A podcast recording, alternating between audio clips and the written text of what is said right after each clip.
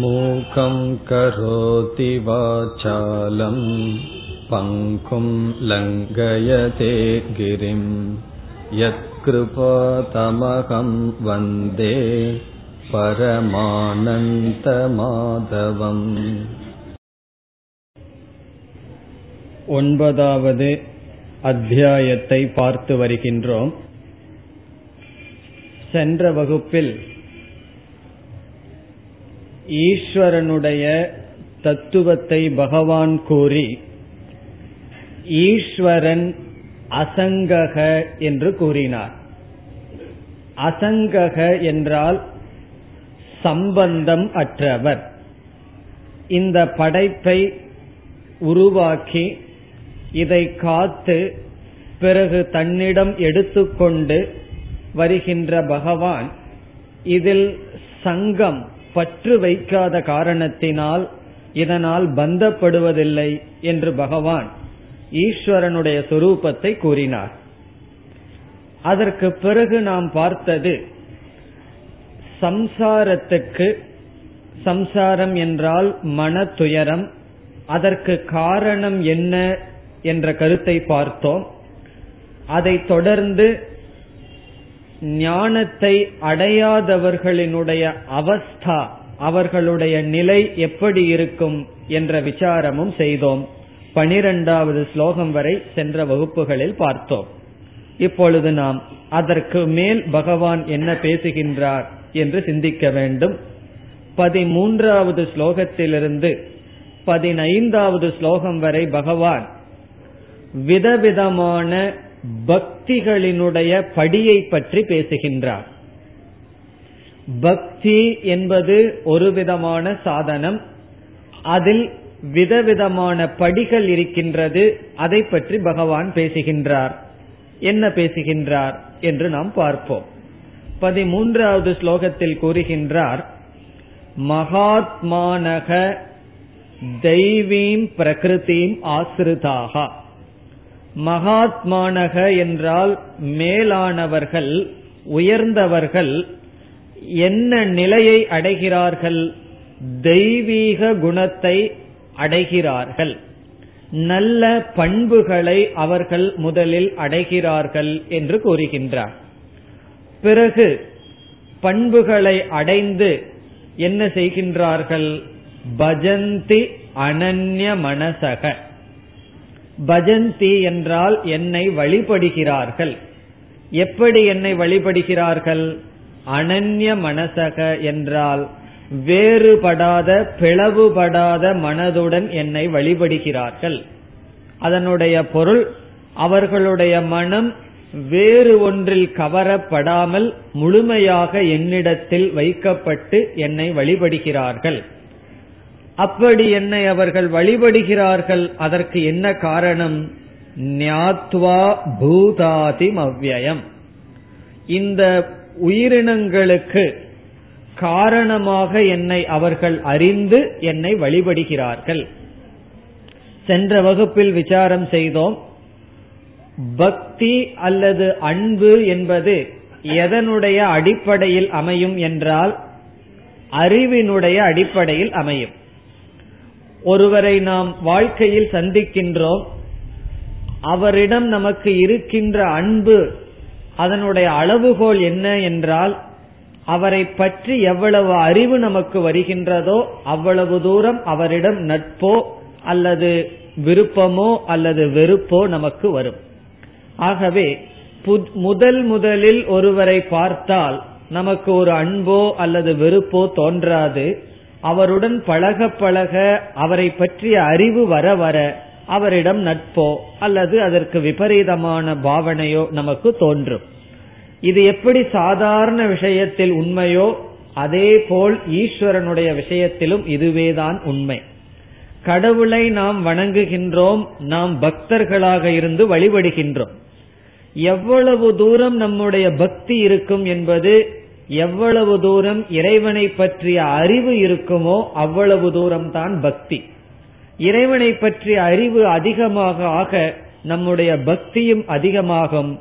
இறைவனை பற்றி அறிவு இல்லை என்றால் அந்த பக்தி பக்தி போல் தெரியலாம். சில சமயங்களில் அதுவே மூட பக்தியாக இருக்கலாம். ஆகவே அறிவும் பக்தியையும் நாம் பிரிக்க முடியாது. சிலர் தவறாக நினைப்பது உண்டு. பக்தி சாதனம் வேறு ஞான யோகம் அறிவு என்பது வேறு சாஸ்திரம் படிக்கிறது விசாரம் பண்றது கீதை படிக்கிறதுங்கிறது வேறு பக்தி என்பது வேறு என்று சொல்வார்கள். பகவான் இங்கு அதற்கு இடம் கொடுக்கவில்லை. ஞாத்துவா பஜந்தி என்று சொல்கிறார். என்னை அறிந்து பிறகு என்னை வழிபடுகிறார்கள் என்று சொல்கிறார். ஆகவே பக்திக்கு அளவுகோல் ஞானம். நமக்கு எவ்வளவு தூரம் ஞானம் இருக்கின்றதோ அவ்வளவு தூரம் பக்தி. அது மட்டுமல்ல எவ்வளவு தூரம் இறைவன் மீது பக்தி உணர்வு வருகின்றதோ அவ்வளவு தூரம் பகவானை தெரிந்து கொள்ள வேண்டும் என்ற ஆர்வமும் வரும் ஞானமும் வரும். ஆகவே பக்தியையும் ஞானத்தையும் நாம் பிரிக்க முடியாத நிலையில் சாஸ்திரம் அல்லது பகவான் பேசுகின்றார். பிறகு அதற்கு அடுத்த ஸ்லோகங்களில் பகவான் பக்தியினுடைய லட்சணத்தை மகாத்மாக்கள் செய்கின்ற பக்தியினுடைய இலக்கணத்தை பேசுகின்றார். அவர்கள் எப்படி வழிபடுவார்களாம்? சததம் கீர்த்தயந்தக மாம். பதினான்காவது ஸ்லோகம். சததம் என்றால் எப்பொழுதும் என்னை பற்றி புகழ்ந்தவர்களாகவும் யதந்தக ஞானத்தை அடைவதற்கும் பக்திக்கும் முயற்சி செய்பவர்களாகவும் திருடவிரதாக உறுதியான விரதத்துடன் இருப்பவர்களாகவும் இருக்கிறார்கள். காரணம் சிலருக்கு பக்தி என்பது சில சூழ்நிலைகளில் சென்று விடலாம். ஒருவர் பகவானை வழிபட்டு கொண்டே இருப்பார். ஏதாவது ஒரு நஷ்டமோ அல்லது கஷ்டமோ வந்திருக்கும். உடனே அந்த ஒரு சிறு கஷ்டம் பகவானிடமிருந்து அவர்களை பிரித்து விடலாம். இவ்வளவு தூரம் வழிபடுகின்றேன் இது ஏன் வந்ததுன்னு சொல்லி அந்த கஷ்டத்தினால் பக்தியை விட்டு விடுவார்கள் இவர்கள் அப்படி அல்ல திருடவிரதாகா. அவர்கள் திருடமான விரதத்தை கொண்டுள்ளார்கள். உண்மையிலேயே ஞானத்துடன் கூடிய பக்தியினுடைய லட்சணம் நமக்கு கஷ்டம் வர வரத்தான் பக்தி அதிகமாக வேண்டும். கஷ்டம் குறைய குறைய சுகம் வர வர பகவானிடம் கொஞ்சம் கவனமா இருக்கணும். நீ எனக்கு சுகத்தை கொடுத்து உன்னை மறக்கிறதுக்கு பண்ற. இப்போ ஒரு குழந்தை வந்து அழுகுதுன்னு வச்சுக்குவோம் அம்மாவுக்காக. அம்மாவுக்கு ஏதாவது வேலை இருந்ததுன்னா அந்த அம்மா என்ன செய்வார்கள்? அந்த குழந்தைக்கு ரொம்ப விருப்பமான ஒரு பொருளை கொடுத்துட்டா அந்த நேரத்துல குழந்தை வந்து அம்மாவை மறந்துடும். அப்போ குழந்தைக்கு விருப்பமான பொருளை தாய் கொடுக்கறதுனுடைய காரணம் என்ன தெரியுமோ? கொஞ்ச நேரம் அந்த குழந்தை என்னை மறந்து விட வேண்டும். அப்பதான் நம்ம காரியத்தை நம்ம பார்க்க முடியும். அதே போல பகவானிடம் விருப்பமான பொருள்கள் எல்லாம் கொடுத்துட்டு இருந்தார்னு சொன்னா நம்ம பகவான மறந்துடுறோம் அர்த்தம். ஆகவே கஷ்டம் வர வரத்தான் நம்மை நாம் தூய்மை அடைகின்றோம். சில பாபங்கள் நீங்குகின்றது. ஆகவே ஞானிகள் கஷ்டப்படப்பட துயரப்படப்பட துயரம் இல்லைன்னா சில ஞானிகள் துயரத்தை தேர்ந்தெடுக்கிறார்கள். தபசை தேர்ந்தெடுக்கிறார்கள். தேர்ந்தெடுத்து பக்தி செலுத்துகிறார்கள். அதைத்தான் திருடவரதாகா என்ற சொல்லில் குறிப்பிடுகின்றார். அவர்களுடைய விரதத்தில் திருடமாக இருப்பார்கள். நமஸ்யந்தக மாம் பக்தியா நித்தியயுக்தா உபாசதே. அவர்கள் என்னை குறித்து வழிபாடு செய்கிறார்கள். நித்திய யுக்தாக எப்பொழுதும் என்னிடத்தில் மனதை வைத்தவர்களாக என்று கூறுகின்றார். பிறகு பதினைந்தாவது ஸ்லோகத்தில் பக்தியினுடைய மூன்று படியை பகவான் கூறுகின்றார். முதல் படி என்னவென்றால் ஞான யஜ்ஞேன அந்யே யஜந்தக மாம் உபாசதே ஏகத்துவேன பிருதக்துவேன பகுதா விஸ்வதோ முகம். இதுவும் ஒரு குறிப்பிடத்தக்க ஸ்லோகம். இதில் ஞான யஜ்ஞத்தினால் என்னை வழிபடுகிறார்கள் என்று பகவான் சொல்றார். நம்ம மற்ற யஜ்யங்களை எல்லாம் கேள்விப்பட்டிருக்கோம். ஆனா சாஸ்திரம் படிக்கிறதையே ஞான யஜ்யம் என்று சொல்லப்படுகின்றது. கடைசி அத்தியாயத்துல பகவான் சொல்லுவார் இந்த கீதா சாஸ்திரத்தை படித்தவர்களெல்லாம் ஞான யஜ்யத்தினால் என்னை வழிபட்டவர்கள் ஆகிறார்கள். நம்ம நினைக்க கூடாது. இப்பொழுது நான் கோயில்ல வழிபாடு செய்து கொண்டு இல்லையே சாஸ்திரத்தை தானே படிச்சிட்டு இருக்கேன்னு சொல்லி. பகவானே சொல்வார் சாஸ்திரத்தை படிக்கிறதும் என்னை வழிபடுவதும் ஒன்றுதான் என்று சொல்ல போறார். அவ்விதம் ஞான யஜத்தினால் சிலர் என்னை வழிபடுகிறார்கள். அவர்களுடைய வழிபாடு என்னென்ன படியில் இருக்கும் என்றால் மூன்று படியாக பகவான் சொல்கிறார். ஏகத்வேன என்பது ஒரு படி பிருதத்வேன என்பது இரண்டாவது விஸ்வதோமுகம் என்பது மூன்றாவது ஆக இதில் முதலில் இரண்டாவது சொன்ன வார்த்தையை எடுத்துக்கொள்வோம் பிருதக்துவேன என்று. முதலில் ஒரு பக்தனானவன் தான் வேறு இறைவன் வேறு என்று வேற்றுமையான பக்தியுடன் அவனுடைய சாதனையை துவங்குகின்றார். பிருதக்துவேன என்றால் என்னை வேறாக பாவித்து உபாசனை செய்கிறார்கள் அல்லது பக்தி செலுத்துகிறார்கள் என்று பகவான் கூறுகிறார். என்னை வேறாக என்றால் நான் வேறு நான் என்றால் ஈஸ்வரன் வேறு அந்த பக்தன் வேறு என்று அவர்கள் நினைக்கிறார்கள். பிறகு அடுத்ததாக அவர்கள் பக்குவம் அடையும் பொழுது எப்படிப்பட்ட பக்தியை செலுத்துகிறார்கள்? ஏகத்துவேன. நான் ஒருவன்தான் இருக்கின்றேன் என்று என்னை ஒன்றாக பக்தி செலுத்துகிறார்கள் என்னை ஒன்றாகவே பாவிக்கிறார்கள்.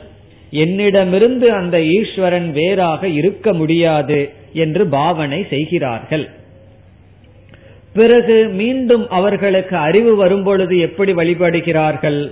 பகுதா விஸ்வதோ முகம் விஸ்வதோ முகம் என்றால் அனைத்தும் நானாக வழிபடுகிறார்கள். முதல் பக்தி பேத பக்தி என்று சொல்லப்படுகிறது. பேத பக்தி என்றால் உலகம் வேறு நான் வேறு அந்த இறைவன் வேறு என்று பக்தி செலுத்துகிறார்கள்.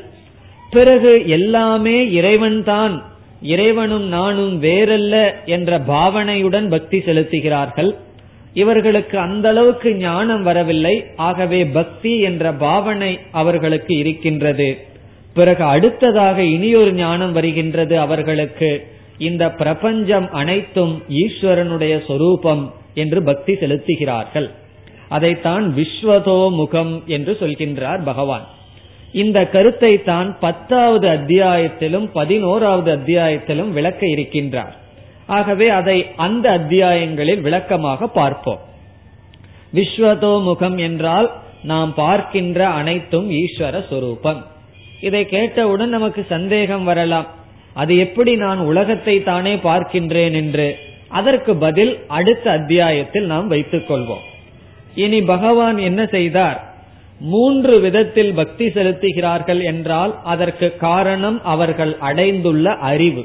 அதனால்தான் அறிவளவு எட்டிய அதிசயமே என்றெல்லாம் தமிழில் பாடுகிறார்கள். பகவான் யார்னா?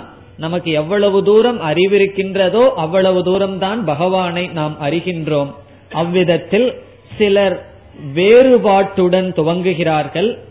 சிலர் ஐக்கியமாக ஒன்றாக பாவித்து பக்தி செலுத்துகிறார்கள். சிலர் அனைத்தும் ஈஸ்வர சொரூபம் என்று பக்தி செலுத்துகிறார்கள் என்று பேசுகின்றார். இந்த பக்தியினுடைய மற்ற இலக்கணங்கள் பனிரெண்டாவது அத்தியாயத்தில் நாம் பார்க்க இருக்கின்றோம். காரணம் அந்த அத்தியாயமே பக்தி யோகம் என்ற தலைப்பில் பகவான் பேசுகின்றார். ஆகவே இதை பற்றி அதிக விளக்கம் அங்கு பார்க்கலாம். இனி இதற்கு பிறகு பகவான் பதினாறாவது ஸ்லோகத்திலிருந்து பத்தொன்பதாவது ஸ்லோகம் வரை தானே அனைத்துமாக இருக்கின்றேன் என்பதை சுருக்கமாக விளக்குகின்றார். இந்த கருத்து ஏழாவது அத்தியாயத்திலும் பேசப்பட்டது சுருக்கமாக. இங்கும் சில ஸ்லோகங்களில் பேசப்படுகின்றது. பிறகு இதே கருத்து பத்தாவது அத்தியாயம் முழுவதும் பேசப்படுகின்றது. இந்த ஜெகத்தில் ஜெகத் என்றால் உலகத்தில் இந்த உலகத்தில் உலகம் என்கின்ற பாவனை தான் நம்முடைய துயரத்துக்கு காரணம். இந்த உலகம் அனைத்தும் ஈஸ்வரன் என்கின்ற பாவனை நமக்கு இருந்துவிட்டால் நம்முடைய மனதில் விருப்பு வெறுப்புகள் சென்றுவிடும்.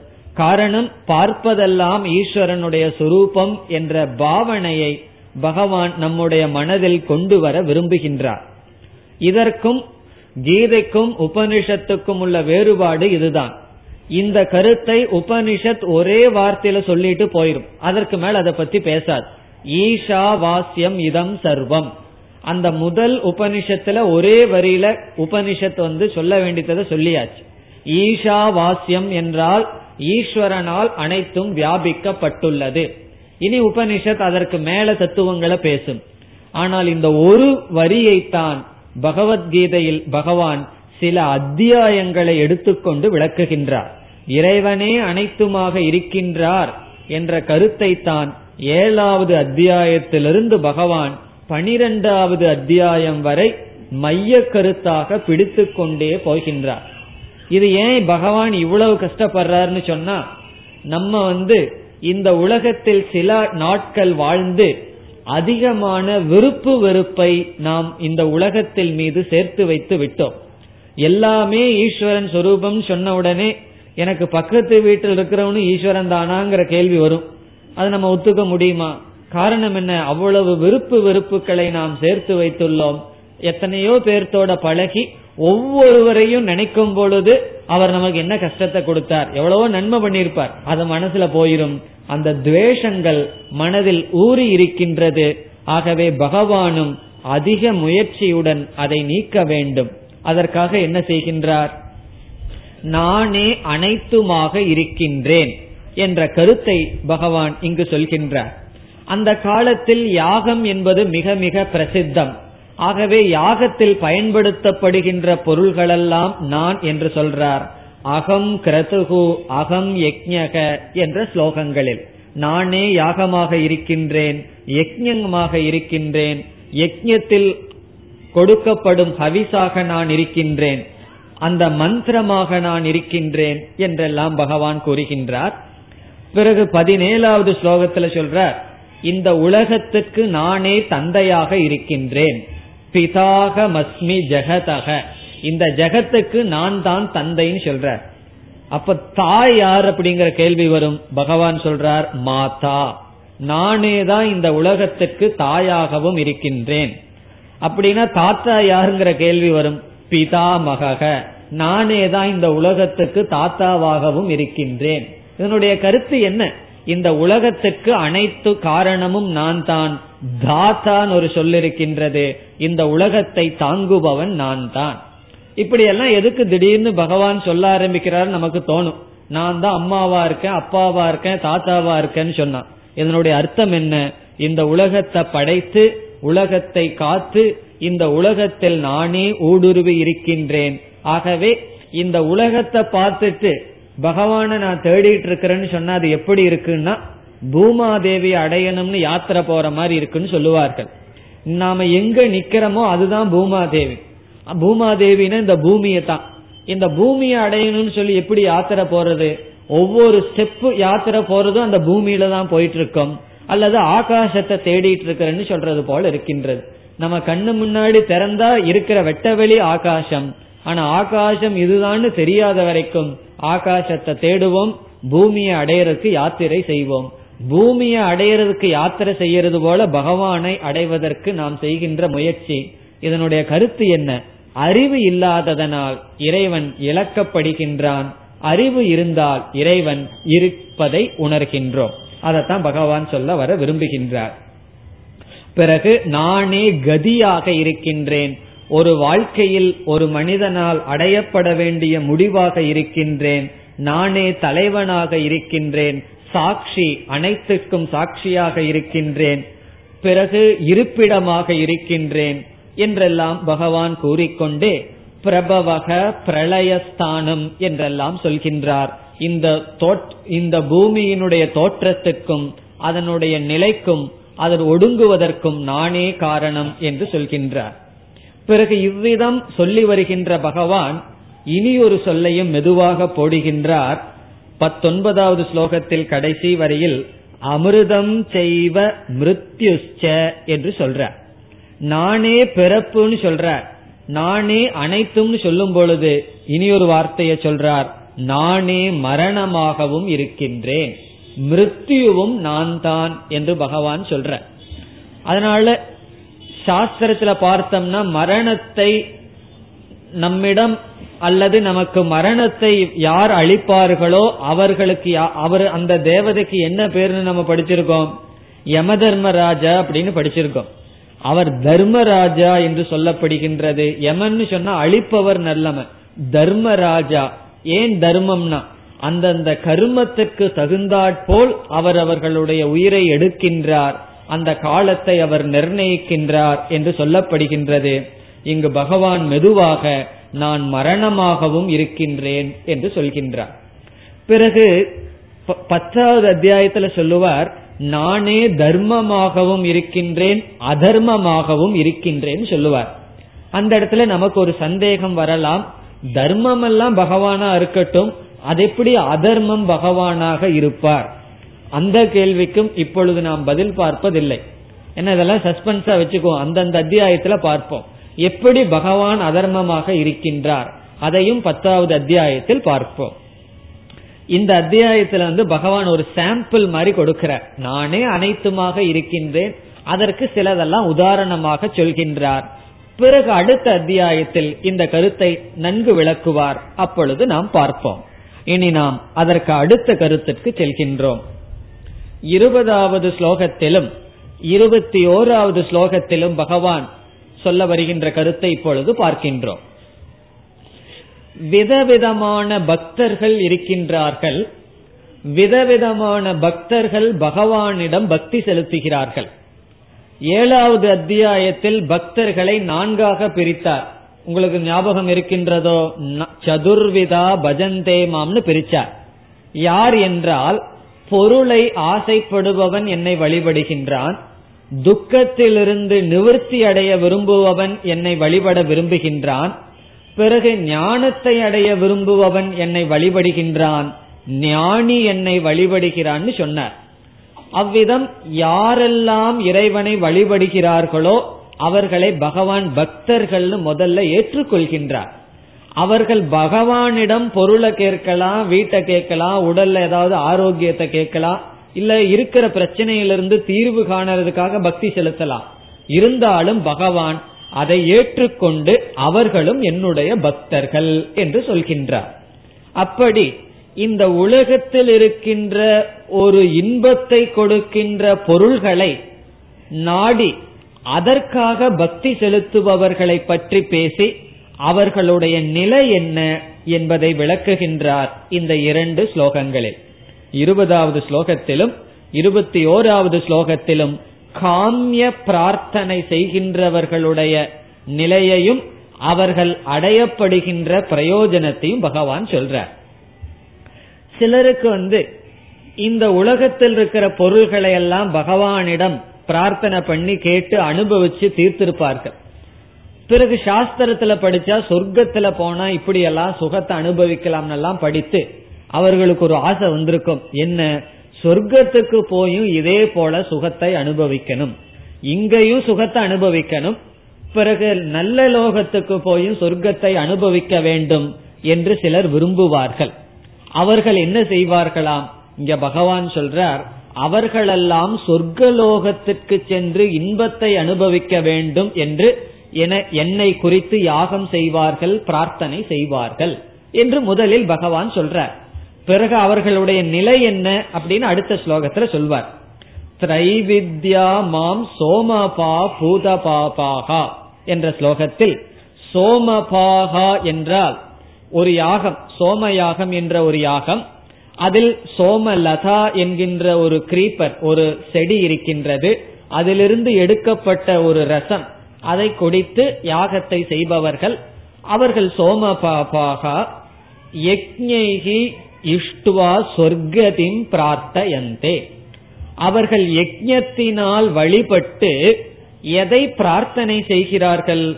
சொர்க்கதின் சொர்க்கத்தை பிரார்த்தனை செய்கிறார்கள். இதுல இருந்து பகவான் என்ன சொல்றார்? அவர்கள் என்னை பிரார்த்தனை செய்யவில்லை என்ன அடையணும்னு அவர்கள் கேட்கல. எப்படி இங்க நான் அனுபவிச்சனோ அதே போல எங்க போனாலும் நான் அனுபவிக்கணும்.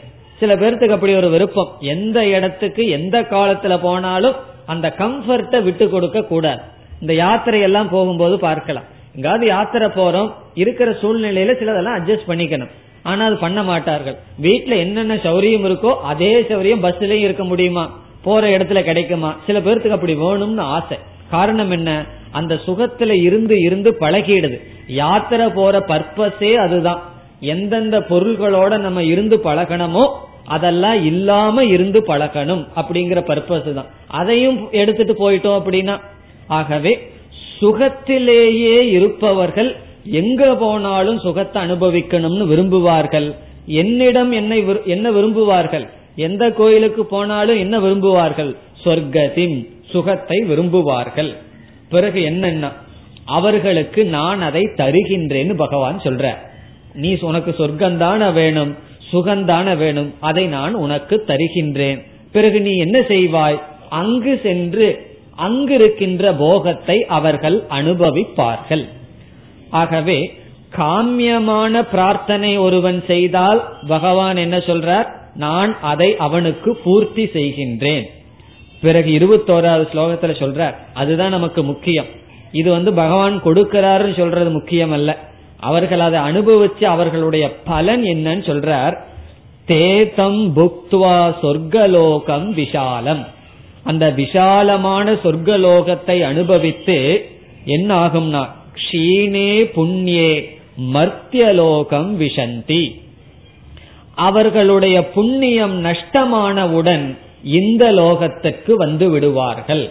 க்ஷீணே புண்ணியே என்றால் புண்ணியம் க்ஷீணமானவுடன். சொர்க்க லோகத்தில எல்லாம் போய் புண்ணியத்தை எல்லாம் புதுசா தேட முடியாது. அந்த லோகம் எல்லாம் போக சாதனம் போக ஆயத்தனம்.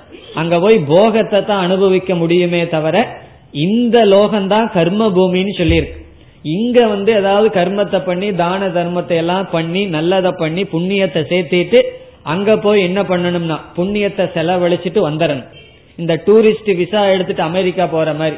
இங்க பணத்தை எடுத்துட்டு அங்க போய் செலவு பண்ணி தீர்ந்த உடனே என்னன்னா இங்க வந்துடணும் இப்ப அமெரிக்கா சொர்க்கம் மாதிரி தான் இருக்கு. அப்ப என்ன அங்க கொஞ்ச நாள் அனுபவிக்கலாம் பிறகு திரும்பி வர வேண்டும். அதை சொல்கின்றார். ஷீனே புண்ணியே. அவர்களுடைய புண்ணியம் தீர்ந்தவுடன் மர்த்திய லோகம் என்றால் அழிகின்ற இந்த லோகத்தை அடைகிறார்கள். சொர்க்கத்துக்கு போனா அப்படியே தேவர்களோட சேர்ந்து அப்படியே மோட்ச அடையலாங்கிறது கிடையாது. அங்கேயும் சென்று பிறகு திரும்பி வந்துதான் ஆக வேண்டும் சொல்றார். பிறகு அவர்களுடைய நிலை என்னவென்றால் கதாகதம் காமகாமா லபந்தே. சுகத்தை நாடுபவர்கள் இந்திரிய இன்பத்தை நாடுபவர்கள் வந்து செல்கின்ற கதியை அடைகிறார்கள் என்று பகவான் பேசுகின்றார். ஆகவே இந்த கருத்தை பகவான் எதற்கு சொல்கிறார் என்றால் காமியமான பிரார்த்தனை செய்பவர்களுடைய பலன் அனித்தியமானது. அப்போதைக்கு அவர்கள் சுகத்தை அனுபவித்தாலும் அவர்களுடைய நிலை வந்து செல்வதாக இருப்பது நிலையானதாக இல்லை என்று பகவான் கூறுகின்றார். இந்த இடத்துல கூறுவது நம்மளும் காமிய பிரார்த்தனை செய்யட்டுங்கிறதுக்காக அல்ல. அவர்களுடைய பலன் அல்பமானது என்பதை காட்டுவதற்காக. இனி நாம் அடுத்த கருத்துக்கு செல்லலாம். இருபத்தி இரண்டாவது ஸ்லோகத்திற்கு வருகின்றோம். இது ஒரு முக்கியமான ஸ்லோகம். இருபத்தி இரண்டாவது ஸ்லோகம். என்ன சொல்றார்? அனன்யாஸ் சிந்தயந்தோ மாம் ஏஜனா பர்யுபாசதே தேஷாம் நித்யாபியுக்தானாம் யோகக்ஷேமம் வகாம்யகம். இந்த ஸ்லோகமானது காமிய பிரார்த்தனை செய்யாமல் இறைவனை மட்டும் அடைய வேண்டும் என்கின்றவர்கள் நிஷ்காமமாக இருக்கின்ற பக்தர்களுக்கு பகவான் கொடுக்கின்ற உறுதிமொழி. பகவான் வந்து நம்ம கிட்ட ஒரு பிராமிஸ் பண்றார். நம்ம சில பேர்த்துக்கு பிராமிஸ் பண்ணுவோம் அல்லவா? இந்த மாதிரி நான் உனக்கு செய்வேன்னு சொல்லி. அதே போல பகவான் நமக்கு பிராமிஸ் பண்றார். உறுதிமொழி கொடுக்கின்றார். யாருக்கு கொடுக்கின்றார்? யார் இறைவனை அடைய வேண்டும் என்று இறைவனை தெரிந்து கொள்ள வேண்டும் என்று மோக்ஷத்தை அடைய வேண்டும் என்று பக்தி செலுத்துகிறார்களோ அவர்களுக்கு பகவான் கொடுக்கின்ற உறுதிமொழி. என்ன உறுதிமொழி என்றால் இந்த உலகத்துல சாதாரண மக்கள் நம்மிடம் கேட்பார்கள்.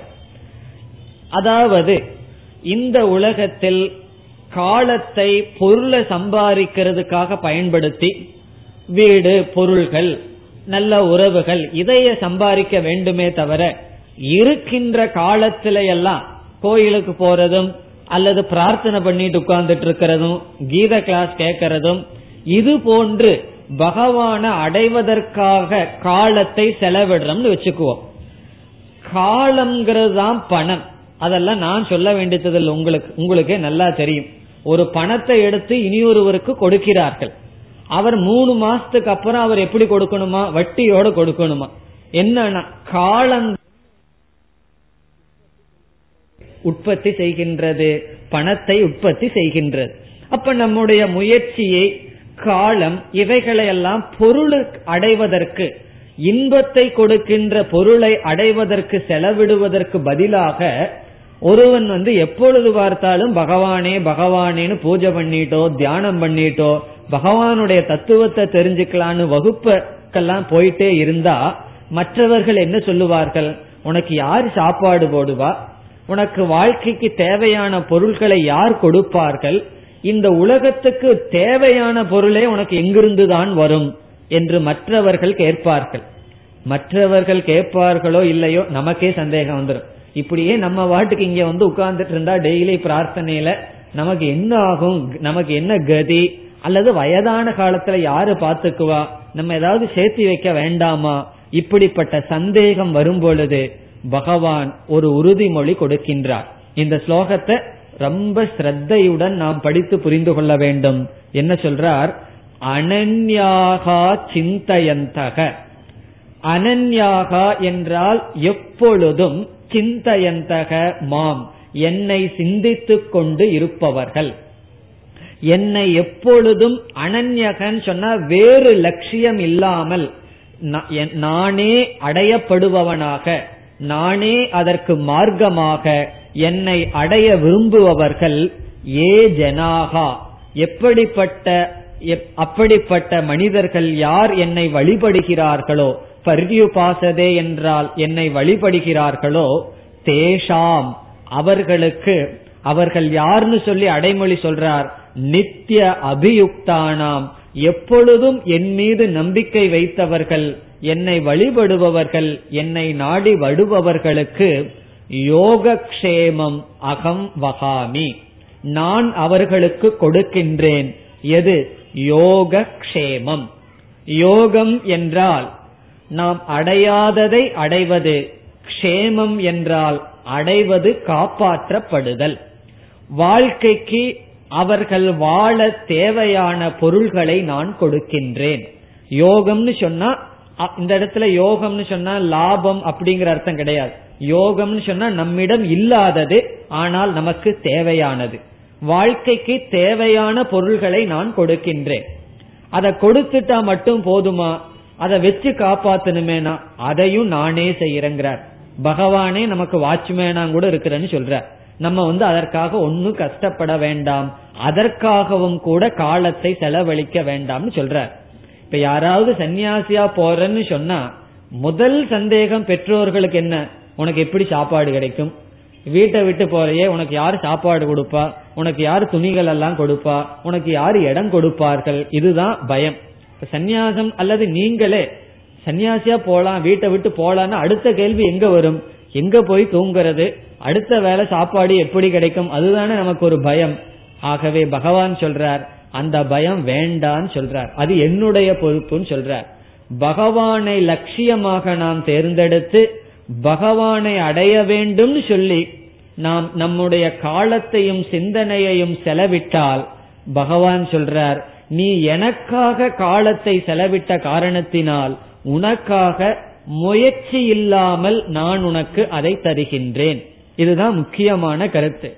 நம்ம வந்து வாழ்க்கையில நமக்கு உணவு இருப்பிடம் மற்ற பொருள்களை அடைய வேண்டும் என்றால் முயற்சி செய்தால்தான் அடைய முடியும்.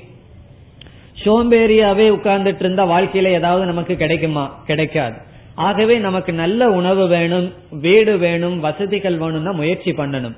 இங்க பகவான் சொல்றார் நீ என்னை நினைத்து கொண்டே இருந்தால் உனக்கு தேவையானதை நீ முயற்சி செய்யாமல் உனக்கு நான் தருகின்றேன். நீ சமைக்க வேண்டாம் உணவு உனக்கு கிடைக்கும். நீ ஒரு விதமான கஷ்டமும் பட வேண்டாம் உடை கிடைக்கும் இருக்க இடம் கிடைக்கும். அப்படின்னு சொன்னா நான் பகவான நினைச்சிட்டு இதெல்லாம் கிடைக்குமே நினைச்சிட்டு பகவான நினைக்க கூடாது சுகத்துக்காக பகவான் அதை தரமாட்டார். வாழ்க்கைக்கு தேவையான பொருளை பகவான் சொல்றார் நான் தருகின்றேன். யோகக்ஷேமம் தேவையான பொருளை நான் தருகின்றேன். அதை நான் காப்பாற்றுகின்றேன்னு சொல்றார். இதெல்லாம் பக்தர்களுடைய வாழ்க்கையில பார்த்தா தெரியும். பசிக்காக கஷ்டப்பட்டுட்டு சில பக்தர்கள் உட்கார்ந்திருப்பார்கள். யாரோ ஒருத்தர் புத்தியில தோணும் எப்படியோ அவர்களுக்கு உணவு கிடைக்கும். மகான்களினுடைய வாழ்க்கைய படிக்கிறதுனுடைய பிரயோஜனம் என்னன்னு சொன்னா எல்லாத்தையும் துறந்துட்டு விட்டுட்டு போனதற்கு பிறகு அவர்கள் சிந்திக்காத இடத்திலிருந்து ஒரு உதவியை அவர்கள் கிடைத்து கிடைப்பதையெல்லாம் நம்ம படிக்கும் பொழுது பகவான் மீது நமக்கு நம்பிக்கையும் ஸ்ரத்தையும் வரும். நான் பகவான் மீது பக்தி செலுத்திட்டு இருக்கேன் ஆனா எதிர்காலம் என்ன ஆகுமோ அப்படிங்கிற பயம் இருந்ததுன்னு வச்சுக்குவோம். அந்த பக்தி பூர்ணமான பக்தி இல்லை. காரணம் என்ன? என்ன பகவான் சொல்றார்? யாம் இருக்க பயமேன் அப்படிங்கிற வாசகத்தை எல்லாம் நீங்க படிச்சிருப்பீங்க. அதனுடைய அர்த்தம் என்ன? பகவான் இருக்கார் எனக்காக பகவான் இருக்காருங்கிற நம்பிக்கை இருந்தால் நமக்கு எதற்கு பயம்? ஆகவே பயம் எதை காட்டுகிறது என்றால் பகவானிடம் பூர்ண நம்பிக்கை இல்லைங்கிறத காட்டுது. ஆனா பகவான் ஒரு கண்டிஷன் சொல்லிட்டார். என்னை நினைத்து கொண்டு எனக்காக பண்ணணும் சொல்லி. நீ இந்த உலகத்தை நம்பாத என்னை நம்பு பிறகு உனக்கு நான் தேவையானதை கொடுக்கறேன்னு சொல்ற ஆனா நம்முடைய மனசு எப்படி இருக்குன்னா எதுக்கும் வச்சுக்குவோம் பகவானே நம்புவோம். ஒரு சமயம் பகவான் கை விட்டுட்டாருன்னா இதை பாத்துக்குவோம் பகவான் சொல்றார் நீ இதை விடு பிறகு நான் உனக்கு செய்யறேங்கிறார். நம்ம என்ன பண்றோம்? நம்ம கொஞ்சம் அதை கையில பிடிச்சிட்டு பகவானையும் பிடிச்சிக்க விரும்புறோம். ஏன்னா எல்லாமே ரெண்டு ரெண்டு வச்சு பழக்கம். ஒன்னு ரிப்பேர் ஆயிடுதுன்னா இனி ஒன்னு இருக்குட்டுன்னு சொல்லி. அதே புத்தியில உலக பொருள் பொருள் அதையும் வச்சுக்குவோம். பேங்க் பேலன்ஸ் வச்சுக்குவோம். திடீர்னு பகவான் கை விட்டுட்டாருன்னா அது பாத்துக்குமேனா பகவான் சொல்றார் அதுல உனக்கு நம்பிக்கை போய் என்னிடத்தில் நம்பிக்கை வந்தால் பிறகு நான் உன்னை காப்பாற்றுகின்றேன் சொல்றார். ஆகவே இந்த அத்தியாயத்துல இந்த ஸ்லோகத்துல பகவான் என்ன சொல்றார்? பக்தர்களுக்கான உறுதிமொழியை கொடுக்கின்றார். அது எப்படிப்பட்ட பக்தர்கள்? அனன்யா சிந்தையந்தோமா. பக்தர்கள் எப்படிப்பட்டவர்கள்? இறைவனை வழிபடுபவர்கள் இறைவனை அடைய இறைவனை வழிபடுபவர்கள் அப்படிப்பட்ட பக்தர்களுக்கு பகவான் சொல்றார் அவர்களுடைய வாழ்க்கையை நடத்துவது என்னுடைய பொறுப்பு என்று பகவான் சொல்றார். அவர்கள் வந்து தன்னை பாதுகாத்துக் கொள்வதற்காகவோ அல்லது தனக்கு வேண்டிய பொருள்களை அடைவதற்கோ ஒரு முயற்சியும் செய்ய வேண்டாம் ஒரு சிந்தனையையும் செய்ய வேண்டாம். நம்முடைய சிந்தனை இறைவனிடத்தில் இருந்தால் இறைவனுக்கு நம்மை பற்றிய சிந்தனை இருக்கும். நம்முடைய சிந்தனை வந்து உலகத்தில் இருந்தா பகவான் எதுக்கு வேஸ்டா நம்ம நினைச்சிட்டு இருப்பார்? ஆகவே பகவான் சொல்கின்றார் என்னை நாடி வருபவர்களிடம் நான் அவர்களை நாடி செல்கின்றேன். நம்ம ஒரு அடி வச்சா பத்து அடி வைக்காருன்னெல்லாம் படிச்சிருப்போம். படிப்போட தான் இருக்கும். காரணம் என்ன ஒரு அடியும் கூட நம்ம வைக்கல. நம்ம ஒரு அடி வச்சு பார்த்தோம்னா தெரியும் பகவான் எப்படி பத்தடி வர்றார். ஒரு அடி வைக்கிறதுனா என்ன அர்த்தம்னு சொன்னா நம்பிக்கை. நான் யாரையும் எதையும் நம்பவில்லை பகவானை நம்புகின்றேன். பகவான் வேற தர்மம் வேறு அல்ல. ஆகவே பகவான் வலித்து வகுத்து கொடுத்த வாழ்க்கை முறை அந்த தர்மத்தை பகவானை நான் நம்புகின்றேன். யாருமே அதை நம்புறதில்லை. காரணம் என்ன? உண்மையை சொன்னா பழைக்க முடியுமா? இப்படி எல்லாம் சொல்லி என்ன செய்கிறார்கள்? அதெல்லாம் கீத கிளாஸோட வகுப்போட வச்சுக்குவோம். வாழ்க்கைக்கு ஒத்து வராதுன்னு சொல்லி சொல்லுவார்கள். ஆனா இங்க பகவான் சொல்றார் அப்படி கிடையாது. என்னை யார் நம்புகிறார்களோ என்னை யார் வழிபடுகிறார்களோ அவர்களுடைய முழு வாழ்க்கையினுடைய பொறுப்பு என்னிடத்து என்னை சார்ந்தது என்று உறுதிமொழி கொடுக்கிறார். நம்ம செய்யற பிராமிஸ் எல்லாம் எப்பாவது விட்டாலும் விட்டுருவோம். பகவானுடைய பிராமிஸ் என்னைக்குமே பொய் போகாது. அந்த ஸ்ரத்தையுடன் இந்த ஸ்லோகத்தை நாம் அணுக வேண்டும். ஆகவே அனன்யா சிந்தயந்தோமாம் அனன்யமாக சிந்தித்துக் கொண்டிருப்பவர்கள் எந்த மனிதர்கள் என்னை வழிபடுகிறார்களோ அவர்கள் எப்பொழுதும் அதில் ஈடுபடுபவர்களுக்கு என்னை நாடி வடுபவர்களுக்கு யோகக்ஷேமம் வகாமி அவர்களுக்கு தேவையானதை கொடுத்து அதை அவர்களிடம் நான் காப்பாற்றி வைக்கின்றேன். இந்த இடத்துல பகவான் போகத்தை கொடுக்கிறேன்னு சொல்லல. இந்த பக்தனுக்கு போகம் தேவையில்லை. வாழ்க்கைக்கு தேவையான பொருள் அது பகவான் கொடுத்து விடுவார். அதனால நமக்கு நான் பக்தியும் செலுத்துற எதிர்காலம் என்ன ஆகுமோங்கிற பயமும் இருக்கக்கூடாது. எதிர்காலத்தை பற்றி பயம் இருக்க இருக்க பகவானிடம் நம்பிக்கை குறைவுன்னு அர்த்தம். ஏதோ வழிபடுறோம் ஆனா நம்பிக்கை இல்லைன்னு அர்த்தம். ஆகவே எதிர்காலத்தை குறித்து நான் அஞ்ச மாட்டேன். காரணம் பகவான் என்னை காப்பாற்றுவார். அதத்தான் பகவானே சொல்றார். அவர்களுடைய வாழ்க்கையை நான் பொறுப்பெடுத்துக் கொள்கின்றேன். ஆகவே இந்த ஸ்லோகத்தை நாம் மனதில் கொள்ள வேண்டும். எப்பொழுதெல்லாம் நமக்கு எதிர்காலத்தை குறித்து பயம் வருதோ பகவான் நம்ம விட்டுருவாரோ அப்படிங்கிற ஒரு பயம் வருதோ அப்பெல்லாம் இந்த ஸ்லோகம்தான் நம்முடைய மனதில் உறுதியை கொடுக்க வேண்டும். இனி நாம் அடுத்த கருத்துக்கு செல்வோம்.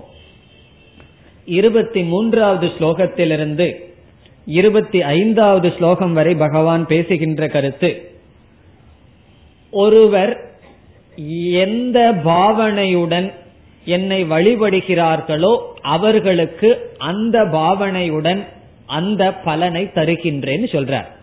என்னை வழிபட என்னை அடைய என் மீது பக்தி செலுத்தினால் அவர்கள் என்னை அடைவார்கள்.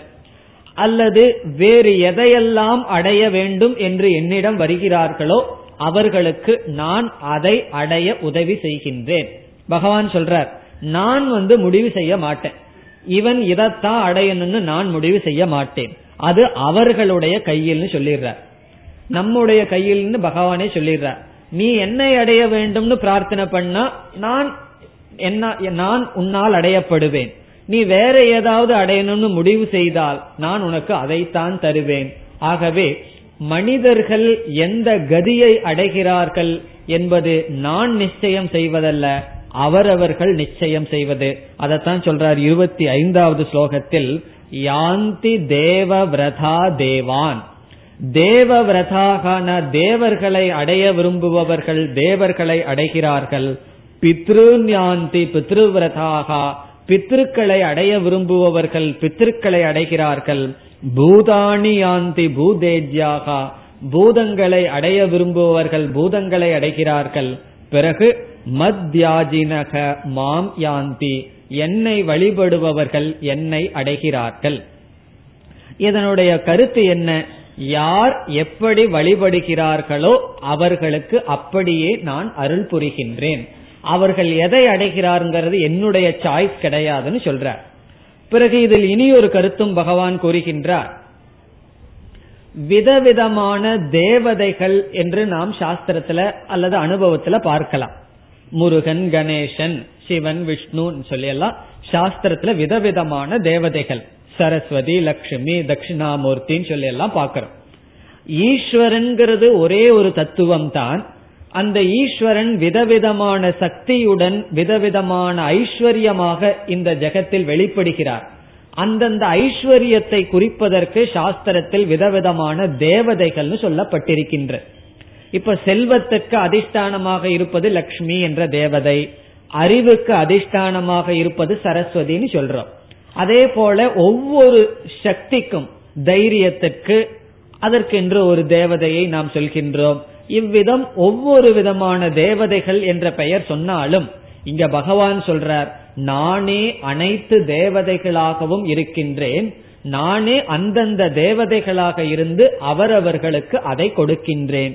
இந்த உண்மையை தெரியாதவர்கள் நான் இந்த தேவதையை வழிபடுகின்றேன் என்றெல்லாம் நினைத்து அவர்கள் தத்துவத்திலிருந்து விழுந்து விடுகிறார்கள் சொல்ற ஆகவே யார் எந்த ஈஸ்வரனுடைய நாமத்தை வழிபட்டாலும் நாம் வழிபடுகின்ற தத்துவம் ஒரே ஒரு ஈஸ்வரன். அதையும் இங்கு பகவான் கூறுகின்றார். இருபத்தி நான்காவது ஸ்லோகத்தில் அகம் சர்வ யஜானாம் போக்தா பிரபுரேவச்ச சர்வ யஜானாம் போக்தான் சொன்னா நாம வழிபடுகின்ற எல்லா வழிபாட்டையும் பகவான் தான் எடுத்துக்கொள்கின்றார் நாம் எந்த தேவதையை வழிபட்டாலும் அது ஒரு இறைவனிடம் செல்கின்றது. அது கிருஷ்ணன்னு சொன்னா என்ன? அல்லது முருகன்னு சொன்னா என்ன? அல்லது சிவன் சொன்னா என்ன? பிறகு எதற்கு விதவிதமான தேவதைகள்னா விதவிதமா பகவான் வெளிப்படுகின்றார். ஆகவே விதவிதமான பெயர்கள் அதை குறிப்பிடுகின்றார். இக்கருத்து இருபத்தி நான்கு இருபத்தி மூன்று இருபத்தி நான்கு இருபத்தி ஐந்து இந்த ஸ்லோகங்களில் வருகின்ற. இனி அடுத்ததாக இருபத்தி ஆறு இருபத்தி ஏழு ஸ்லோகங்களில் எப்படி பக்தி செலுத்த வேண்டும் பகவான் எப்படிப்பட்ட பக்தியை எடுத்துக்கொள்கின்றார் என்று நிஷ்காம பக்தியினுடைய பிரகாரத்தை கூறுகின்றார். இதெல்லாம் சாதாரணமான சந்தேகம். பகவான திருப்திப்படுத்தணும்னா எதையெல்லாம் படைக்கணும்? சில பேர் கோயில்ல பார்த்தீங்கன்னா ஒரு ஒரு ஐம்பது ரூபாய்க்கு கற்பூரத்தை வாங்கிட்டு வந்து ரொம்ப பெருசா கொளுத்துவார்கள். அப்ப அவர்கள் என்ன நினைக்கிறார்கள்? நான் பக்தி ரொம்ப அதிகமா செலுத்துகிறேன்னு நினைப்பார்கள். சில பேர் ஒரு சின்ன கற்பூரத்தை அதை நாளா ஒடிச்சு கொண்டு வந்து வைப்பார்கள். அவ அவரெல்லாம் ரொம்ப சீப்பா பக்தி செலுத்துவார்கள்னு நம்ம நினைக்கிறோம். ஆகவே பகவான் எப்படிப்பட்ட பக்தியை ஏற்றுக்கொள்கிறார்? சில பேர் எல்லாம் பார்த்தீங்கன்னா கொஞ்சம் ரொம்ப வசதியானவர்கள். நல்லா அந்த மேளம் எல்லாம் வச்சு அவர்கள் பூஜையை செய்வார்கள். நாலு பேர்த்திட்ட சொல்லுவாங்க இன்னைக்கு என்னுடைய பூஜை தான் நடக்குதுன்னு. இவருக்கு கிடைச்சது பகவான் போட்ட பிச்சை. இவர் போய் பகவானுக்கு பூஜை பண்ணிட்டு இருக்கான். இன்னைக்கு என்னுடைய பூஜையில தான் நடந்துட்டு இருக்கு இன்னைக்கு என்னுடைய கட்டளை. இவர் கட்டளை இடுறாராம் பகவானுக்கு. என்னுடைய கட்டளையில தான் நடக்குது. என்றெல்லாம் மனிதர்கள் சொல்லுவார்கள். இவ்விதம் பகவான் எப்படிப்பட்ட விதமான பக்தியை ஏற்றுக்கொள்கின்றேன் என்பதை கூறுகின்றார். சொல்றார் பத்திரம் புஷ்பம் பலம் தோயம். நம்ம எப்படிப்பட்ட பொருள்களை பகவானுக்கு அர்ப்பணம் பண்ணி பகவானிடம் பக்தி செலுத்தணும்னு சொன்னா பகவான் சொல்றார் கூட கூடையா மல்லிகைப்பூ வாங்கி கொட்டணும்னு நான் சொல்லல பத்திரம் ஏதாவது ஒரு தலை வில்வமோ துளசியோ எது சீப்பா கிடைக்குதோ அது ஒன்னும் கிடைக்கலன்னு சொன்னா எதுவுமே வேண்டாம். பிறகு புஷ்பம் பலம் கடைசியில தண்ணீர். யோ பக்தியா பிரயச்சதி. இந்த இடத்துல பகவான் சொல்றார் நீ எதை எனக்கு கொடுப்பாய் என்பதை நான் பார்க்கவில்லை. நீ எப்படி கொடுப்பாய் என்பதுதான் பக்தியினுடைய லட்சணம்னு சொல்ற அதாவது பக்தியா பிரயச்சதி ததகம் பக்தி உபகிருதம் அஷ்னாமின்னு சொல்ற நீ பக்தி என்கின்ற உணர்வுடன் எதை கொடுத்தாலும் அதை நான் ஏற்றுக்கொள்கின்றேன்னு சொல்ற.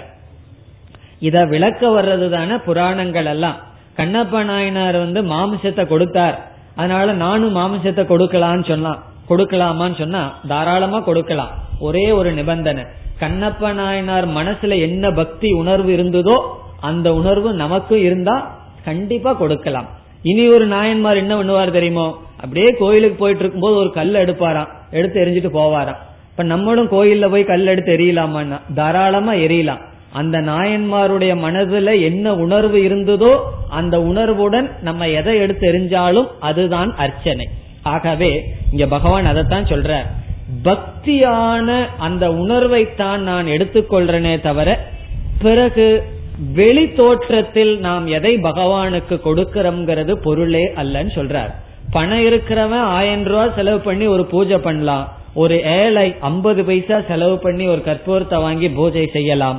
பகவான் சொல்றார் அந்த இருவருக்கும் சமமான பக்தி இருந்தால் நான் சமமாக அனுகிரகம் புரிகின்றேன்னு சொல்றார். ஆகவே நம்ம வந்து பெரிய அளவுல செய்யணும் அப்படின்னு பகவான் எதிர்பார்க்கல. அந்த மனதைத்தான் எதிர்பார்க்கின்றார். பிறகு சில பேர் சொல்லலாம் எனக்கு இந்த மாதிரி பூஜை பண்றதுக்கு கூட நேரம் இல்லையேன்னு. அதுக்கும் பகவான் கீழறங்கி வர்றார். எத் கரோஷி. நீ வாழ்க்கையில எதையெல்லாம் செய்யறையோ எது அஷ்னாசி நீ எதையெல்லாம் சாப்பிடுகிறாயோ எத் ஜுகோசி எத் ததாசி எதெல்லாம் மற்றவங்களுக்கு கொடுக்கிறையோ அவைகளெல்லாம் எனக்கு அர்ப்பணமாக செய்தால் அதுவே பக்தின்னு சொல்ற. அதனாலதான் ஒரு சுவாமி வந்து இனிப்பு பதார்த்தம் சாப்பிடுறதில்லை. அவரிடம் ஒருவர் வந்து நான் வந்து திருப்பதி லட்டு கொண்டு வந்திருக்கேன் சாப்பிடுங்கன்னார். அவர் சொன்னார் இது வேண்டாம் நான் இனிப்பு பதார்த்தம் சாப்பிடுறது இல்லைங்கிறது விரதம்னார். ஐயையோ இது பிரசாதமாச்சேனர். அதுக்கு அந்த சுவாமி சொன்னார் நான் சாப்பிடுற இட்லி சாம்பார் முதல் கொண்டு பிரசாதம் தான் இதுதான் உங்களுக்கு பிரசாதமா தெரியுது. எதெல்லாம் வாய்க்குள்ள போகுதோ அதெல்லாம் ஈஸ்வருடைய பிரசாதம்ங்கிற புத்தி இருந்தா பிறகு என்ன இது பிரசாதம்? இது பிரசாதம் இல்லைங்கிறது என்ன உணர்வு? அதனால சொல்றார் நீ எதை சாப்பிட்றையோ எதை செய்யறையோ அது எனக்காக செய்தால் அதுவே பக்தி என்று சொல்றார். ஆகவே இந்த இரண்டு ஸ்லோகங்களில் எத் தபஸ்யசி அதையும் சொல்லிட்டார். என்னென்ன தபஸ் பண்றையோ? கௌந்தேய தத் குருஷ்வ மதர்ப்பணம். எனக்கு அர்ப்பணமாக நீ அதை செய் என்று சொல்றார். ஆகவே பக்தியினுடைய பிரகாரம் எப்படி பக்தி செலுத்த வேண்டும் என்றால் அந்த பாவனை நமக்கு முக்கியம். அந்த பாவனைன்னு சொன்னா நம்ம பார்த்ததுதான். ஈஸ்வரன் நம்மை காப்பாற்றுவார். ஈஸ்வரனைத்தான் நான் அடையணும். அனித்தியமானது எதுவுமே வேண்டாம். பகவான் எனக்கு எது வேணுங்கிறது பகவானுக்கு தெரியும். நான் கேட்க வேண்டிய அவசியம் இல்லை. அல்லது நம்ம மனசுக்கு பகவானிடம் எடுத்து சொன்னா ஆறுதலா இருக்குன்னா சொல்லலாம். அதுவும் தப்பு கிடையாது. பகவானுக்கு தெரியாதா நீ சொல்ல வேண்டிய அவசியம் இல்லைன்னு சொல்ல வேண்டிய அவசியம் இல்லை. நம்ம பகவானிடம் பகிர்ந்து கொள்வது போல் உணர்வு வந்தால் அதையும் நாம் பகவானிடம் பகிர்ந்து கொள்ளலாம். கோபம் வந்தா பகவானிடம் கோவிச்சுக்கலாம். பொறாம வந்தா பகவானை பார்த்து பொறாமப்படலாம். என்னென்ன? இப்படிப்பட்ட எல்லா உணர்வையும் பகவானிடம் காட்டணும். அதனாலதான் பார்த்தோம்னா பெரிய பெரிய மகான்கள் எல்லாம் இறைவனையே எல்லாமாக சொல்லுவார்கள். இறைவனே சர்வன்டா இருக்கான் இறைவனே சாரதியா இருக்கான் அப்படின்னு பாரதி எல்லாம் பாடி வச்சாரே. அதனுடைய அர்த்தம் இல்ல. எல்லாமே ஈஸ்வரனுடன் ஈஸ்வர சுரூபமாக பார்த்தல். அப்படிப்பட்ட பாவனையில் தான் ஒருவனுடைய மனம் பக்குவமடையும். அதைத்தான் பகவான் சொல்றார். மன பக்குவத்துடன் மனதினுடைய உண்மையான அன்புடன் எந்த பொருளை கொடுத்து ஒருவர் வழிபடுகிறார்களோ அதை நான் ஏற்றுக்கொள்கின்றேன். இப்ப இதையெல்லாம் நம்ம தவறாமும் பயன்படுத்தக்கூடாது. நமக்கு வந்து பகவான் சொல்லிட்டார் நீ எதை செஞ்சாலும் எனக்கு அர்ப்பணமா பண்ணிரு. இனி எதுக்கு நான் கோயிலுக்கு வரணும்? நான் பண்றதையெல்லாம் பகவானுக்கு அர்ப்பணம்னு சொல்லிடலான்னு வாயில சொல்லக்கூடாது. அதற்கென்று காலத்தை நாம் ஒதுக்க வேண்டும். பகவானுக்காகன்னு ஒரு காலத்தை ஒதுக்குனாதான் அந்த பாவனை நம்ம மனசுல வரும். அதற்கு பிறகு நாம் செய்யும் பொழுதெல்லாம் அந்த எண்ணத்துல பகவான்கிற எண்ணத்தை நாம் மனசுல வச்சிருப்போம். ராமகிருஷ்ணர் சொல்ற உதாரணம் போல என்ன உதாரணம் சாதாரண உதாரணம் சொல்லுவார். அந்த காலத்துல அந்த அரிசி நெல்லை இடிக்கும் பொழுது ஒரு அந்த பெண் என்ன செய்வாளாம்? ஒரு குழந்தைய வந்து இடுப்புல வச்சுக்குவாளாம். நெல்லை இடிச்சிட்டு இருப்பாளாம். இனியொருத்தங்கிட்ட பேரம் பேசிட்டு இருப்பாளாம். அதே போல ஒரு கை வந்து அதை தள்ளிட்டே இருக்குமா?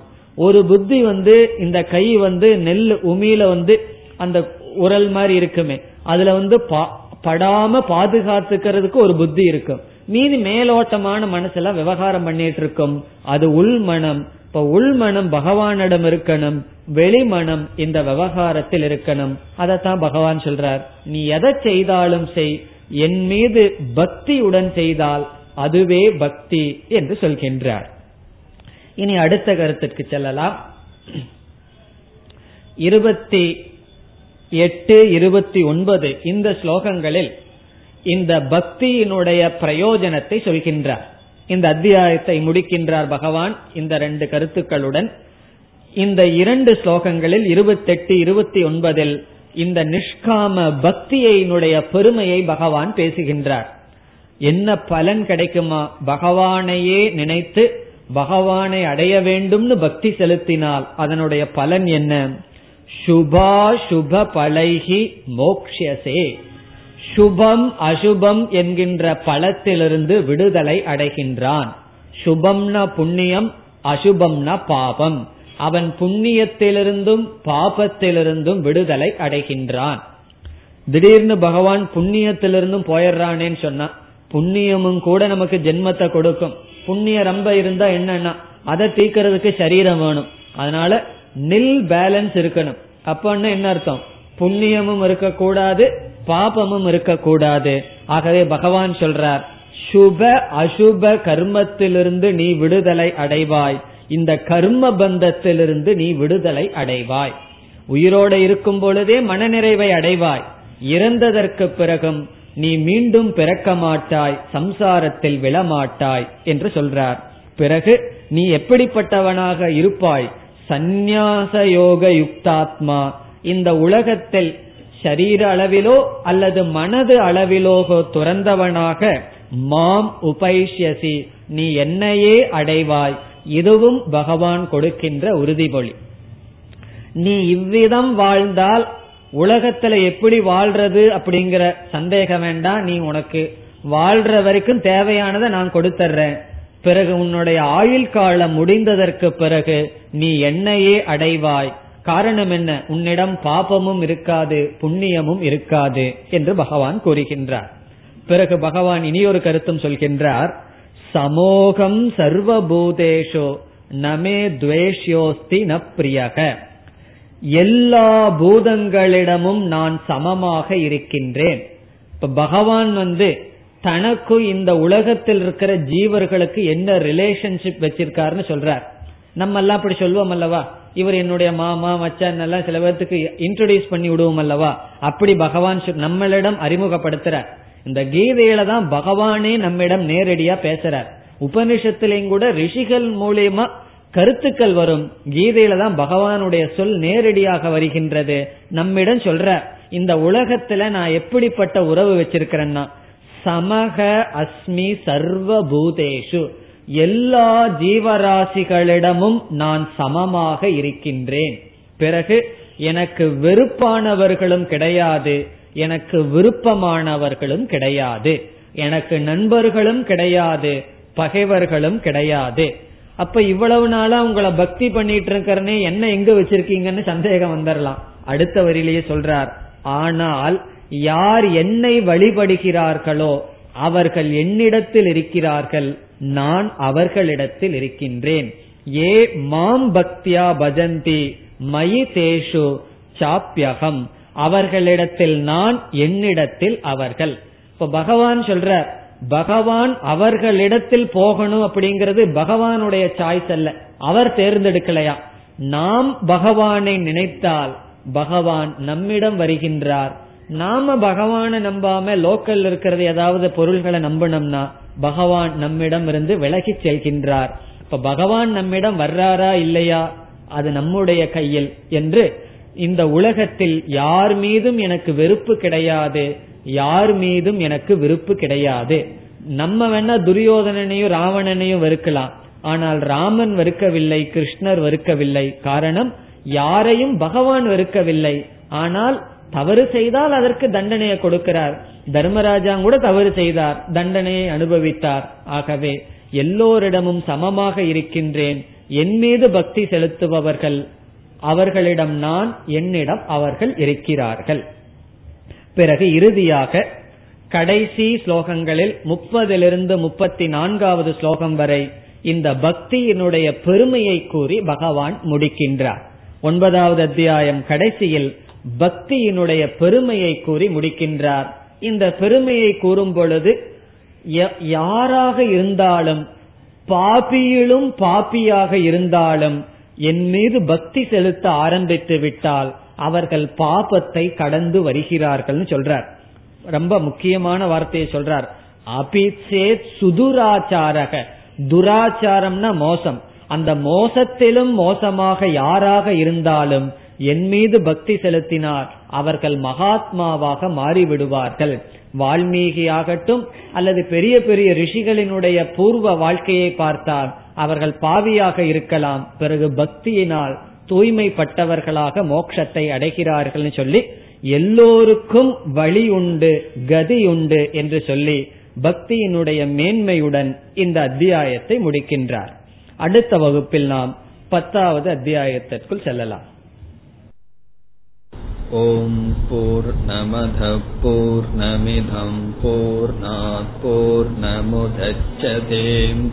पूर्णस्य पूर्णमादाय पूर्णमेवावशिष्यते ॐ शान्ति शान्ति शान्तिः